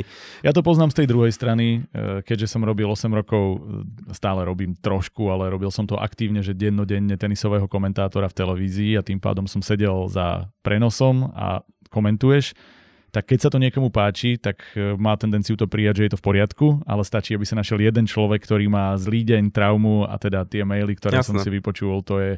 Ale je to super v tom, že si naozaj uvedomíš, že každá pozitívna recenzia, alebo teda nejaký feedback, keď príde a naozaj sa to otočilo potom hlavne na tie pozitívne, že čo to je v tejto dobe, keď si človek dá tú prácu, aby si sadol a pochválil, keď vieš, že to urobí jeden zo, ja neviem, Presne tisíc. Tak. A... Toto, je, toto je to, no, že preto som si akože povedal, že to je sranda, že všetci tí ľudia, čo mi povedali napríklad tú knižku, že to bol super, že, že wow, aké obrazy a tak ďalej. To sú nie ľudia, ktorí teraz Hej. idú na Martinus a otvoria to a dajú tam recenziu, ale niekto, kto mu príde mailing od Martinusu, že dostane neviem čo za to, hej, tak akože napíše tam nejakú sračku, ale proste to je jedno, akože podstatné je to, že naozaj ľudia, uh, však to vieme, hej, že v internete ľudia sú viac motivovaní proste negatívnymi emóciami a tak ďalej. A keď som si to uvedomil, tak ja odtedy robím napríklad takú vec, že Vždy, keď zažijem niečo dobré, napríklad e, minulý týždeň som sa vrátil od lekárky a normálne som jej poslal kuriérom kyticu a napísal som jej wow. tam anonymne, že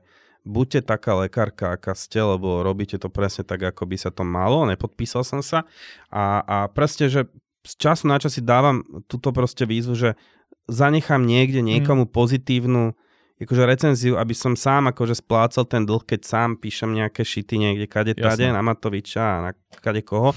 Takže, uh, takže vlastne toto podľa mňa je, že to stojí oveľa viac energie. To je hej. proste, že to je náročné, hej, že preto vlastne ako keby uh, by sme si mali túto vlastnosť v sebe pestovať. Nám napríklad to, čo som mi stalo na poslednej dobe najkrajšie, bola tvoja recenzia na moju povedku, čo ma strašne potešilo. Akože fakt. To som veľmi rád. A no. vidíš, to je presne to vlastne vraciame sa k tomu, lebo ja to robím veľmi často spôsobom aj takom, v takom tom každodennom živote, že keď je niekto ako predávač milý, tak sa mu to snažím ako feedback dať naspäť a podobne, lebo už len keď nič iné, tak mám pocit, že ten úsmev niekomu to sa potom odvykli, posúva ďalej. To proste Presne. sme si odvykli. Hej, Ale že... teraz, aby som sa vrátil k Martinu Scene Fantázia, k tým blogom, že ono to bolo extrémne časovo náročné a to, čo sme na tom strávili, bude... Ja alebo to, teda... to muselo byť peklo. Ako Ale zároveň je to presne o tom, že ja som si predstavoval, aké to bolo byť na tej druhej strane. A keďže to poznám z tej televízie, poznám to z iných prác, poznám to z filmu, poznám to no, z každej kreatívnej branže, v ktorej sa hýbem, ale aj v podstate aj z bežného života a viem, aké to bolo ako autor, keď si si dal tú námahu a poslal to tam. A recenzia bola, že dvojvetná, ktorá nepovedala nič, tak ja som si povedal, že nie. A presne, ja si uvedomujem, že to človeka potenciálne aj zraní, ale ešte aj to je to umenie, že dávať feedback ktorý je konštruktívny, aj keď kritický, ale pretože zlepší sa. A vlastne o tom celom Mne podľa to veľmi páčilo, je... ako si to, ako si, ako si Hento tam robil, lebo presne, že to nebolo iba bla bla, naozaj si o tom rozprával, ale napríklad, že e, viem, čo to je, to hodnotenie, to, to je náročné, že ja keď som viackrát hodnotil kreatívne súťaže v branži, hej, že tá, keď som raz v Barcelone hodnotil medzinárodnú kreatívnu súťaž, že tam boli stovky prác, vieš, a to mm-hmm. boli proste reklamy, case studies, proste zložité ale ešte k tomu hodnotí také, že čítať si veľa povedok, to som si nikdy nezažil, to si veľmi náročné, že, no. že pracovať bez obrazového materiálu, že len s textom, upratovať si to, pokúsiť sa to objektívne zhodnotiť, to je akože, akože všetko čest. No, bolo to, bolo to náročné, ale hovorím, toto je ten dôvod, čiže to nemala byť zase teraz nejaká samochvála v tomto zmysle, ale skôr práve, že čo je tá emocia, z ktorej to vychádzalo a napojenie práve na tú kritiku, mm-hmm. o ktorej sme hovorili. Mne sa táto otázka hodila do tejto sekcie práve preto, lebo pre začínajúcich autorov je ten feedback veľmi dôležitý, ale konštruktívny a naopak vidieť tú reakciu ľudí, mať tú pozitívnu reakciu, keď sa niečo páči, nájsť si možno tú svoju klientelu, ak to tak mám nazvať. A ty si v tomto perfektne pomáhal, ako si to sám nazval, alebo teda ako ťa iní nazvali, že si ako keby popularizátor tej začínajúcej e, literatúry mladých alebo teda nových autorov. V jednom období nebolo veľa takých projektov a ten tvoj tie večery v zamate, ktoré vlastne neskôr ty si to posunul aj do, uh, do takej tej online formy, kde si robil rozhovory s autormi, ktorí už boli vydaní, ale mali tuším, že prvú knihu za áno, sebou áno, áno, a to boli tie dve strany. Áno, ja som akože, tá téma je trošku širšia pre mňa, že ja aj z rôznych osobných dôvodov, ale aj z pohľadu toho, že viem, ako sa, mnohé, uh, ako sa mnohým autorom darí v branži, ale nielen akože, uh, knižné, ale aj v iných branžiach, že, že my žijeme v strašne debilnom, akože pseudocelebritnom svete, mm. hej, kde častokrát ti stačí, aby si mal uh, meno nejakého svojho rodičia alebo meno viažúce sa k nejakej debiline, hej, a zrazu si proste akože si pertraktovaný vlastne, u, u, u, uprednostňovaný a, a, a, a ja som si to zažil v tej knižnej tvorbe, že dosť som si tieto veci všímal, že koľko autorov vydáva a proste e, vydá a pritom sú to akože uh, hej, že povedzme, že poznáme veľa kvalitnejších a to a to a začal som sa zaujímať o to, že ako to vlastne akože vzniká, hej, ako sa veci e, vydávajú a, a ja som si to zažil pri tejto svojej druhej knihe, kde som akože mal zrazu nome, že potom akože prvom vydaní cez IKAR som zrazu mal obrovský problém, že nájsť vydavateľa, že uh, ja som že poslal rukopis, všetky tieto veci, povedali mi, ozvite sa o 6 mesiacov, zase sa o 6 mesiacov a niekto, že čo, čo to bolo? Aha, to bolo to fantasy, že aha, viete čo, asi nie. A tak, že no, to nie je fantasy, že ja neviem, a, že, a čo si o tom vlastne myslíte, že no, že to není ako, že pre nás, že proste, hej, a som sa spýtal na niečo z tej knihy, zistil som, že to vôbec nečítali, mm-hmm. neotvorili. A, a to je úplne iná vec, keď vám niekto povie, že nedostali sme sa k tomu, hej, ale že, že keď vás niekto odmietne, ale tvrdí vám, že to čítal hej, a jasné. tak ďalej, hej. No a ja som teda akože, keď som nachytal asi tri vydavateľstva vlastne pri tom, že ma odfajčili a zastavili na 6 mesiacov a ja že prosím, že a tak čítate to a tak, že no ja čítam, mám tu to veľa, ale ja si prečítam prvú stranu z mm-hmm. toho. To mi hovorili viacerí A to sa mi no. ešte akože priznala, hej, že prvú stranu a že, a že ako z toho viete posúdiť kvalitu diela, alebo že keď niekto niečo píše rok, že ona, že jo, Zlatenko, ja ti poviem tak, ja si pozriem prvú stranu, ja keď tam nájdem gramatickú chybu, už to ide celé do koša, hej? A toto mi povedali v jednom z troch najväčších vydavateľstiev na mm. Slovensku, ktorí sa tvária, ako milujú knihy a tak ďalej a strašne som bol z toho sklamaný. Takže sme si povedali, že rovno pôjdeme samovydanie, založíme si občianske združenie a si povedali, že budeme využívať tie nástroje, ktoré sú v dispozícii a s týmto prístupom ešte vydavateľstvu dávať nejakých 40 e, či 50 A to je ďalšia sorry, vec. Hej. Ja keď som si o tomto zisťoval, že aké sú tie percentá, ako to je urobený celý ten balík, to, to koláčovanie, to, to je dosť extrém, čiže úplne chápem. Ako do toho vstupujú, aj keď vlastne tu máme veľmi pekne ešte jednu otázku, ktorá na to nadviaže, tak ja dám tu. Otázka od e, ľudí, zase cez slajdo znie, keď čítam niektorých slovenských bestsellerových autorov, mám nutkanie podcast, e, posladím link na tento podcast. Čím to je, že ich knihy sa predávajú ako repkový olej v akcii? Je slovenský čitateľ nenáročný? Uh, ja si myslím, že to je strašne široká téma, samozrejme to súvisí s úrovňou kultúry, bla bla bla bla. Sme mali trh, to znamená, že u nás aj tie subkultúry nie sú dosť veľké, hej, to znamená, že keď napíšeš super kvalitnú knihu, tak tá subkultúra nejaká, ktorá sa jej venuje, nie je dosť veľká na to, aby z toho bol komerčne výtlak ako vo veľkých krajinách. To je jeden aspekt veci. Druhý aspekt veci je to, že u nás častokrát ľudia kupujú fakt, že skôr meno. Hej? Mm-hmm. To znamená, že Uh, to znamená, že ja neviem, niekto má proste uh, otca, mamu moderátorku alebo spisovateľa alebo čo, tak automaticky ho tam berú, lebo proste uh, vydavateľstva nemajú prachy, škrtia prachy, potrebujú proste predať, bla. Je to veľmi zložitá téma, komplexná, hej, ale toto by mi nevadilo. Pokiaľ spoločnosť má dosť mechanizmov na to, aby dokázala produkovať aj kvalitné veci a dávať šancu novým ľuďom, hej, aby sa dostali mm. do toho systému, lebo však v konečnom dôsledku, ak aj vydavateľstva začnú viac podporovať mladých, neznámych, necelebritných, bez známych rodičov a tak ďalej, proste e, ľudí, tak e, o to viac je šance, že z nich vzniknú nejakí aj bestselleroví. Hej? Takže Takže ja vlastne akože v, v, žijeme v spoločnosti, kde proste existujú len nejaké Daniele Stýlové a nejaký Dominik Dán a potom dlho, dlho nič a potom všelijaké proste one. Je to tak, bohužiaľ. No. A tým pádom som sa vlastne z tohto celého som bol taký znechutený a taký nasratý, že som, um, že som vlastne začal akože robiť tie večery v Zamate, mm-hmm. kde, kde proste normálne som chcel že si povedal, že budem robiť to, čo nerobia tie vydavateľstva poriadne, Jasné. tak uh, začal som tam volať ľudí, ktorí teda boli tesne pred napísaním, hej, asi v takomto kvalitatívnom leveli, že tesne pred napísaním svojej prvej veci a začali tam proste, mohli robiť svoje literárne coming outy. No a potom som si myslel ten projekt dve strany, ktorý tiež som teraz odložil kvôli tomu, že som si tiež zobral veľa toho na seba. A ľudia čítali zo svojich, to bolo pre ľudí, ktorí napísali prvú knihu a mali prečítať z nej dve strany a proste taký jednoduchý koncept. Takže uh, to som robil čisto z takého vzdoru, hej, lebo mm. proste keď sa človek nasere a musí proste akože niečo urobiť alebo zase našťať do toho mora, lebo proste inak uh, nemá rád ľudí, ktorí len kibicujú, hej, mm. že hej. je dobre sa o niečo pokúsiť, aj keď je to niečo malé. no a samozrejme spoznáš tam ľudí, čo je fajn, takže hej budeme s tým nejakým spôsobom pokračovať. Presne to je ďalšia otázka od ľudí, či budú pokračovať večery v Zamate a keď tomu vieš povedať viac? Budú pokračovať večery v Zamate toto leto, ale je dosť možno, že aj pod iným menom a s inými partnermi, ale toto leto to chceme určite znova rozbehnúť. Mm, super. A takisto tam bola otázka, že dve strany, aký je projekt, aká je budúcnosť? Dve strany sú momentálne on hold, e, pretože uh, musím sa zrekonštruovať ako človek a vybrať si možno menej veci, ktorým sa budem vedieť lepšie venovať. Mm-hmm. Ale dve strany zatiaľ, zatiaľ sú akože odložené, lebo lebo si myslím, že to žalo príliš veľa energie na to, aby som, a na to, čo som s tým mohol akože dostať. Mm. Myslím, že tie literárne večery s nejakými partnermi a s nejakou medializáciou budú tak akože asi úsožnejší projekt.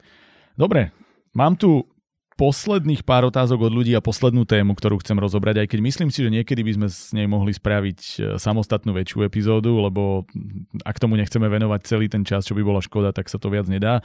Poďme po tých posledných rada, teda otázkach od ľudí. Aká je najlepšia rada, ktorú si kedy dostal? A nemusí byť iba čo sa týka písania.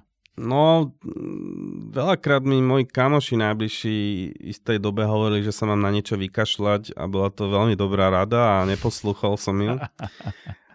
Takže tá bola asi tak akože najlepšia. Ale uh, to si ma zaskočil teraz, lebo proste... Dobre, skúsme nejakú píšucu, alebo možno to vieme prepojiť ako tvoju radu pre ľudí, lebo to je ďalšia otázka. Či máš nejaký konkrétny svoj typ, či plánuješ alebo objavuješ, vieš, sú tie dva typy, a, alebo či máš niečo medzi tým a prípadne čo ti pomáha v tvojom písaní. Ja som celú túto radu dal do povedky v tej mojej prvej knihe, okay. čo mi tá baba napísala, že mm-hmm. nauč ma takto písať a tam som je v podstate tou poetickou formou to celé napísal. Škoda, že to nemám, ale ak ti to nevadí, že to nie je vyslovene tajomstvo, tak daj a my to môžeme niekde postnúť alebo rozdistribuovať. Uh, v pohode, môžem, môžem ti to poslať, okay. ale ako v podstate moja rada bola, a to je jedno, či som učil na vysokej škole ľudí ako komerčne písať, alebo tak bolo v podstate to, že človek to, že nech to človek to som, ja som zástanca toho, aby to človek veľa neanalizoval, mm-hmm. lebo v podstate treba písať a treba sa vypísať. Hej? To znamená, že vypísať sa do niečo, kde človek nájde niečo svoje. Hej? A treba to robiť s vášňou. To znamená, že poznám ľudí, ktorí niekedy možno príliš veľa analýzujú to písanie a namiesto toho, aby proste viac písali. A ja si myslím, že písanie to je ako s mnohými činnosťami, že cez to objavíš seba, objavíš svoju vlastnú techniku, svoj záujem, niekedy zistíš, že vlastne to ťa nebaví a tak ďalej, tak to zavrieš, ideš ďalej, ale že, že musí sa to proste diať s vášňou, hej. Niekomu s tým pomôže alkoholom. A úplne v pohode, akože to je jedno, akože však najväčší umelci svetoví boli feťaci, alkoholici a tak ďalej. Niekto to zase potrebuje, ako hovoríš ty, že si naplánovať a tak ďalej, ale ja proste, moja rada bola to, že, že písať, písať, písať, skúšať si robiť rôzne techniky, e, rôzne témy, ja som väčšinou mojich študentov učil, že aby, sa, aby skúsili napísať o niečom, v čom napríklad vôbec nie sú doma. Hej, mm-hmm. že Eh, že neísť do tých svojich komfortných zón, eh, okay. kde potom majú na to vplyv rôzne iné faktory, ale napríklad v škole som častokrát používal túto techniku, že, že napíšte proste, neviem, že dialogizovaný scenár, hej, čo mm-hmm. v mhm. živote nerobili alebo napíšte niečo o úplne o niečom inom, ako bol predmet, na ktorý som chodil. Takže uh, vy, vy, vy, vydať človeka von z tej komfortnej zóny a aby sa v tom proste rochnil, aby sa v tom nejak akože, uh, aby sa s tým hral, hej. A, a proste samozrejme, pokiaľ ide o literatúru, tak musí to mať nejakú vášeň. Akože človek nesmie taktizovať, koľko lajkov, či mu to vydavateľstvo zoberie alebo nie, lebo aj tak je jedno, že tí ľudia v tom vydavateľstve častokrát, už sme o tom hovorili, to není pre vás meritko. Hej. V konečnom je pre vás meritko len to, ako ste s to vecou nakoniec spokojní vy, čo ste sa v procese naučili o sebe. Hej, že to je, netreba nad tým veľa premýšľať, to je jak bicyklovanie podľa mňa. Je, keď sa bavíme o tých konkrétnych nástrojoch alebo pravidlách, nejaké pravidlo zaužívané v písaní, ktoré ty vyslovene cieľene úmyselne porušuješ? Už som to spomínal, že, uh, že píšem text bez toho, aby som ho po sebe kontroloval a, a nekorigujem ho a venujem sa tomu až na konci, pretože veri, ja verím tomu, že je pre mňa dôležité zostať v tom flow a, mm. a z- zachovať tam tú vášeň toho, tej myšlienky, ktorú Jasne. tvorím a absolútne serem na gramatiku, na úpravu a tak ďalej, lebo viem, že 90% toho ďalšieho sú len technikality. Tú poslednú otázku si nechám úplne na záver. Poďme k tej poslednej téme, ktorú sme mali a to je to samovydávanie. Ty si uh-huh. hovoril, že si si sám vydal knihu, teraz už vlastne vydávaš všetky sám, radšej ako cez vydavateľstva. Vieme dôvody. Keby si mal ľuďom poradiť, čo sú toho výhody a možno aký je za tým celý ten proces, pretože predpokladám, že ľudia nemajú ani len tušenie, ako vyzerá také samovydanie knihy. V prvom rade si treba uvedomiť, že dnes je vydať knihu oveľa lacnejšie ako dakedy, eh, pretože sa uh, akože No síce, počkaj, teraz som akože odignoroval nárast cien počas... To som chcel povedať, Počas áno. korony, tak sa trošku korigujem, ale by som povedal, že ešte donedávna to bolo lacnejšie, lebo však počas eh, knihy Prešporské legendy nám iba uh, papier narastol o 300%, tuším, mm. kým sme na ňo čakali. Ale uh, akože chcem tým povedať, že je to, je to dostupnejšie, hej, ano. že proste, že vo všeobecnosti tláč a tak ďalej sú oveľa lacnejšie náklady, ako boli dakedy. No a um, aj máme viac peňazí. Ale zase, keď niekto nemá prachy vôbec, tak uh, je viac možností, ako to urobiť. Najklasickejší spôsob je ísť cez crowdfundingovú platformu, uh, dobre si tú knihu uh, alebo ten projekt tej knihy nejakým spôsobom spracovať, nafotiť, urobiť z toho videjko a vyzberať si peniaze, ktoré uh, potrebujete v podstate na ten daný rozpočet toho projektu. Ak vydáte knihu cez vydavateľstvo ako bežný človek, treba si uvedomiť, že v princípe nič nezískate, pretože v princípe len stratíte, pretože málo kto vie, že všetci to predstavujú tak ako ja, kedy, že vydavateľstvo vám to vydá, dá vám prachy a potom vás budú všade tlačiť a budú to pro niekto poznať z amerických filmov.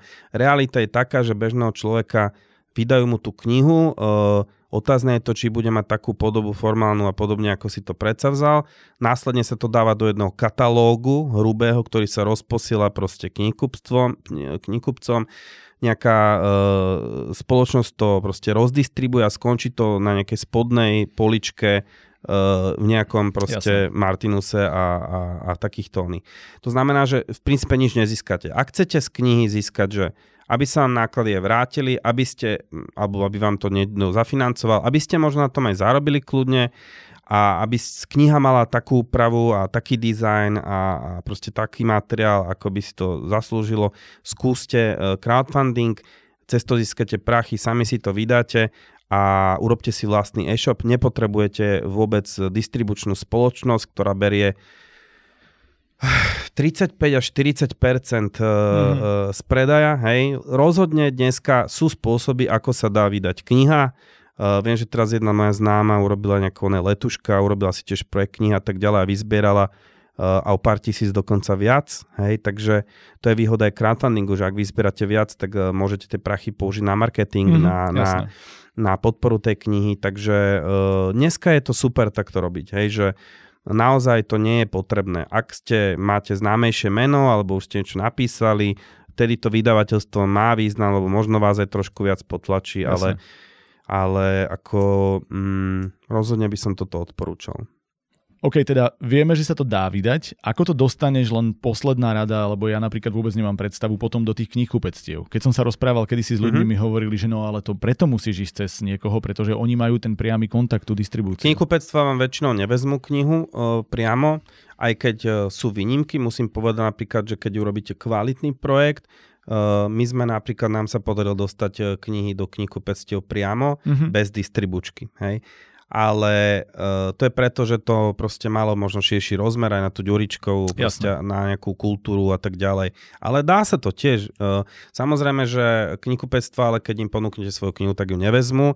Uh, žijeme však v dobe sociálnych sietí, to znamená, že pravdepodobne ste si, ak ste trochu šikovnejší alebo poznáte ľudí, ste si schopní svoju knihu predať cez sociálne siete, cez vlastný e-shop dneska zadarmo. Napríklad ja mám to robené cez nejakú platobnú bránu, ktorá má teraz akciu, že rok je zadarmo bez poplatkov, znamená, že za platobnú bránu no že celý predaj knihy ma tam nič nestojí. Hej, mm. že sú rôzne, sú rôzne metódy, ako sa to dá urobiť a uh, je to proste, dokonca sú o tom aj blogy napísané, takže uh, nič z tohto není problém, len je to také pracnejšie. Je to niečo Jasné. iné ako dať knihu do vydavateľstva a potom vám bude chodiť OK, z predané ceny 12 eur vám prídu 3 naspäť alebo 2,50, hej, to znamená, že len akože o nič sa nestaráte. Ale akože mm, je možné, že keď urobíte kvalitnú vec a tak ďalej a máte viete proste pracovať s tým social alebo poznáte ľudí, tak dokonca môžete na tom aj zarobiť, akože to není nereálne vôbec. Jasné. Akože... OK, to je super odporúčanie. A máme tu ešte jednu otázku, ktorá možno si bude vyžadovať aj nejakú podotázku odo mňa, ale často tu riešime ten režim e, píšuci, lebo každý človek má svoj, ako píše, kedy píše, a veľmi pekne sa nám z toho už skladajú nejaké typy, ktoré si každý podľa toho, aký je typ autora, vie zobrať. Tak je tu otázka na tvoj režim. Začína trošku zoširšia. Stretla som sa s názorom, že dobrá kniha sa nedá napísať po večeroch, keď príde človek z práce, že sa tomu treba venovať full time. Čo mi príde pre začínajúcich autorov nereálne. Aký je tvoj pohľad na vec? Tak ja som podľa mňa celkom dobrý príklad človeka, ktorý e, pri väčšine veci, čo písal, že mal akože extrémne plný pracovný, akože extrémne vyťaženie. Uh, myslím, že generalizovať veci takto, že dobrá vec sa nedá urobiť. Hej, ako keď si človek prečíta, ako vznikali niektoré svetové literárne diela alebo obrazy, tak uh, fakt, že uh, nechcem tu propagovať nejaké drogy alebo čo, ale fakt, že to, to bolo oveľa horšie ako po, uh, po pracovnej dobe. Takže všetko súvisí s vášňou, ktorú človek do toho má. Ja som väčšinou písal po večeroch a dokonca aj, aj pripity a tak ďalej. Keď som si dával pozor, koľko som pil, vždy som, keď som raz za, začal písať knihu na dvoch pivách, nikdy som nepísal pri ďalšej session viac ako pri dvoch pivách. Mm-hmm. A... Aby si mal jednu úroveň pripitia a jednu úroveň no, jasné, potom. jasné, jasné. Tak musíš poznať seba, hej, jasné, že jasné. niektorí, keď si dajú dve piva, tak nie sú schopní ani dobrý večer niekomu povedať a ide o to, ako človek pozná samého seba, ale ja si osobne myslím, že väčšina dobrých vecí vznikla proste po nociach. OK.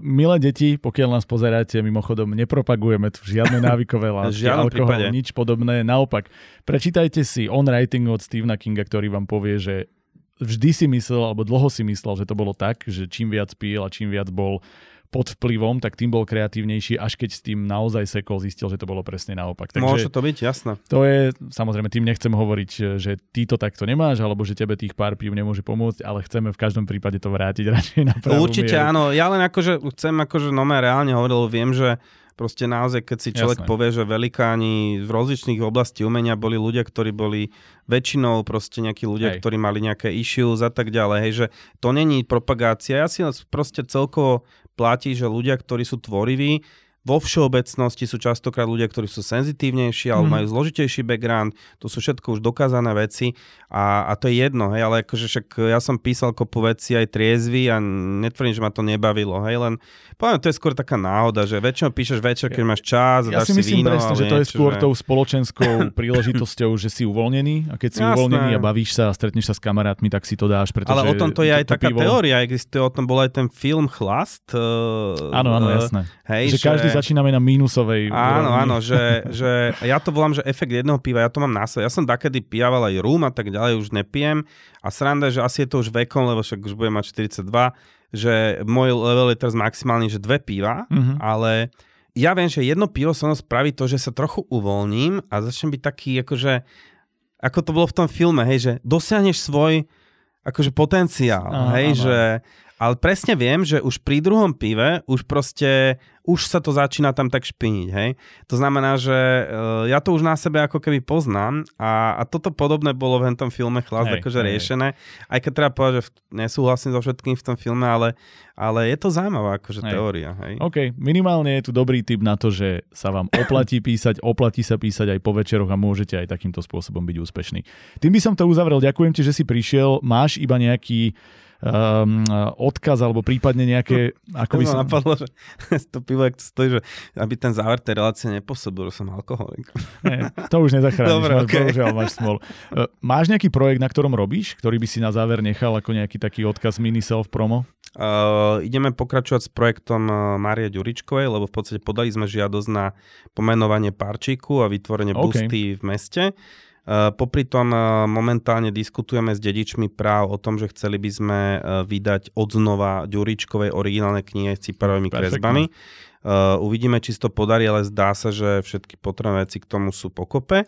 No a chcel by som otvoriť s mestom diskusiu o tom, že by sme chceli v meste fyzicky označiť miesta viažúce sa k legendám. Takže to je vlastne také uh, vlastne ešte z, a, z územia tohto projektu. No a ako hovorím, že v lete by som chcel skúsiť napísať a zvážujem teda dve možnosti, že buď ženskú knihu, ženský román, alebo, alebo by som chcel napísať, strašne v poslednej dobe si fičím na meno Ruže. A ah, okay. strašne by som chcel napísať akože... Nejakú ekovinu. Historický román, ale vedecký, a keďže ja som taký akože astronom mm-hmm. polovičný, že príbeh Jordana Bruna, akože uh, ako drámu historickú, ale s vedeckým backgroundom. Super a na týmto teraz špekulujem. No. A samozrejme mám tu otvorené ešte, e, v podstate mi výkare povedali, že mám dorobiť nejaké veci na tom šamanovi a nejak komplexne im to predložiť, k tomu som sa zatiaľ nedostal vôbec a je možné, že ten šaman by mohol výjsť ako kniha, no, tak uvidíme. Perfektné. Budeme ti držať palce. Ďakujeme, že si prišiel. Dúfam, že to bolo aj pre teba trošku obohacujúce. Hlavne ďakujeme teda za všetky rady a tvoj príbeh, ktorý bol teda minimálne veľmi inšpiratívny aj bez toho alkoholu. A ja ďakujem, že ste prišli a že robíte e, tento podcast, takže super. Super. Tak môžeš na záver dať, vieš, aký odkaz sa hovorí divákom. Jasné, Martina, prepáč. Presne to je. Ale okrem toho... Diváci, uh, aj vy môžete písať. Presne tak. Aj ty konkrétne. Aj ty. Majte sa pekne.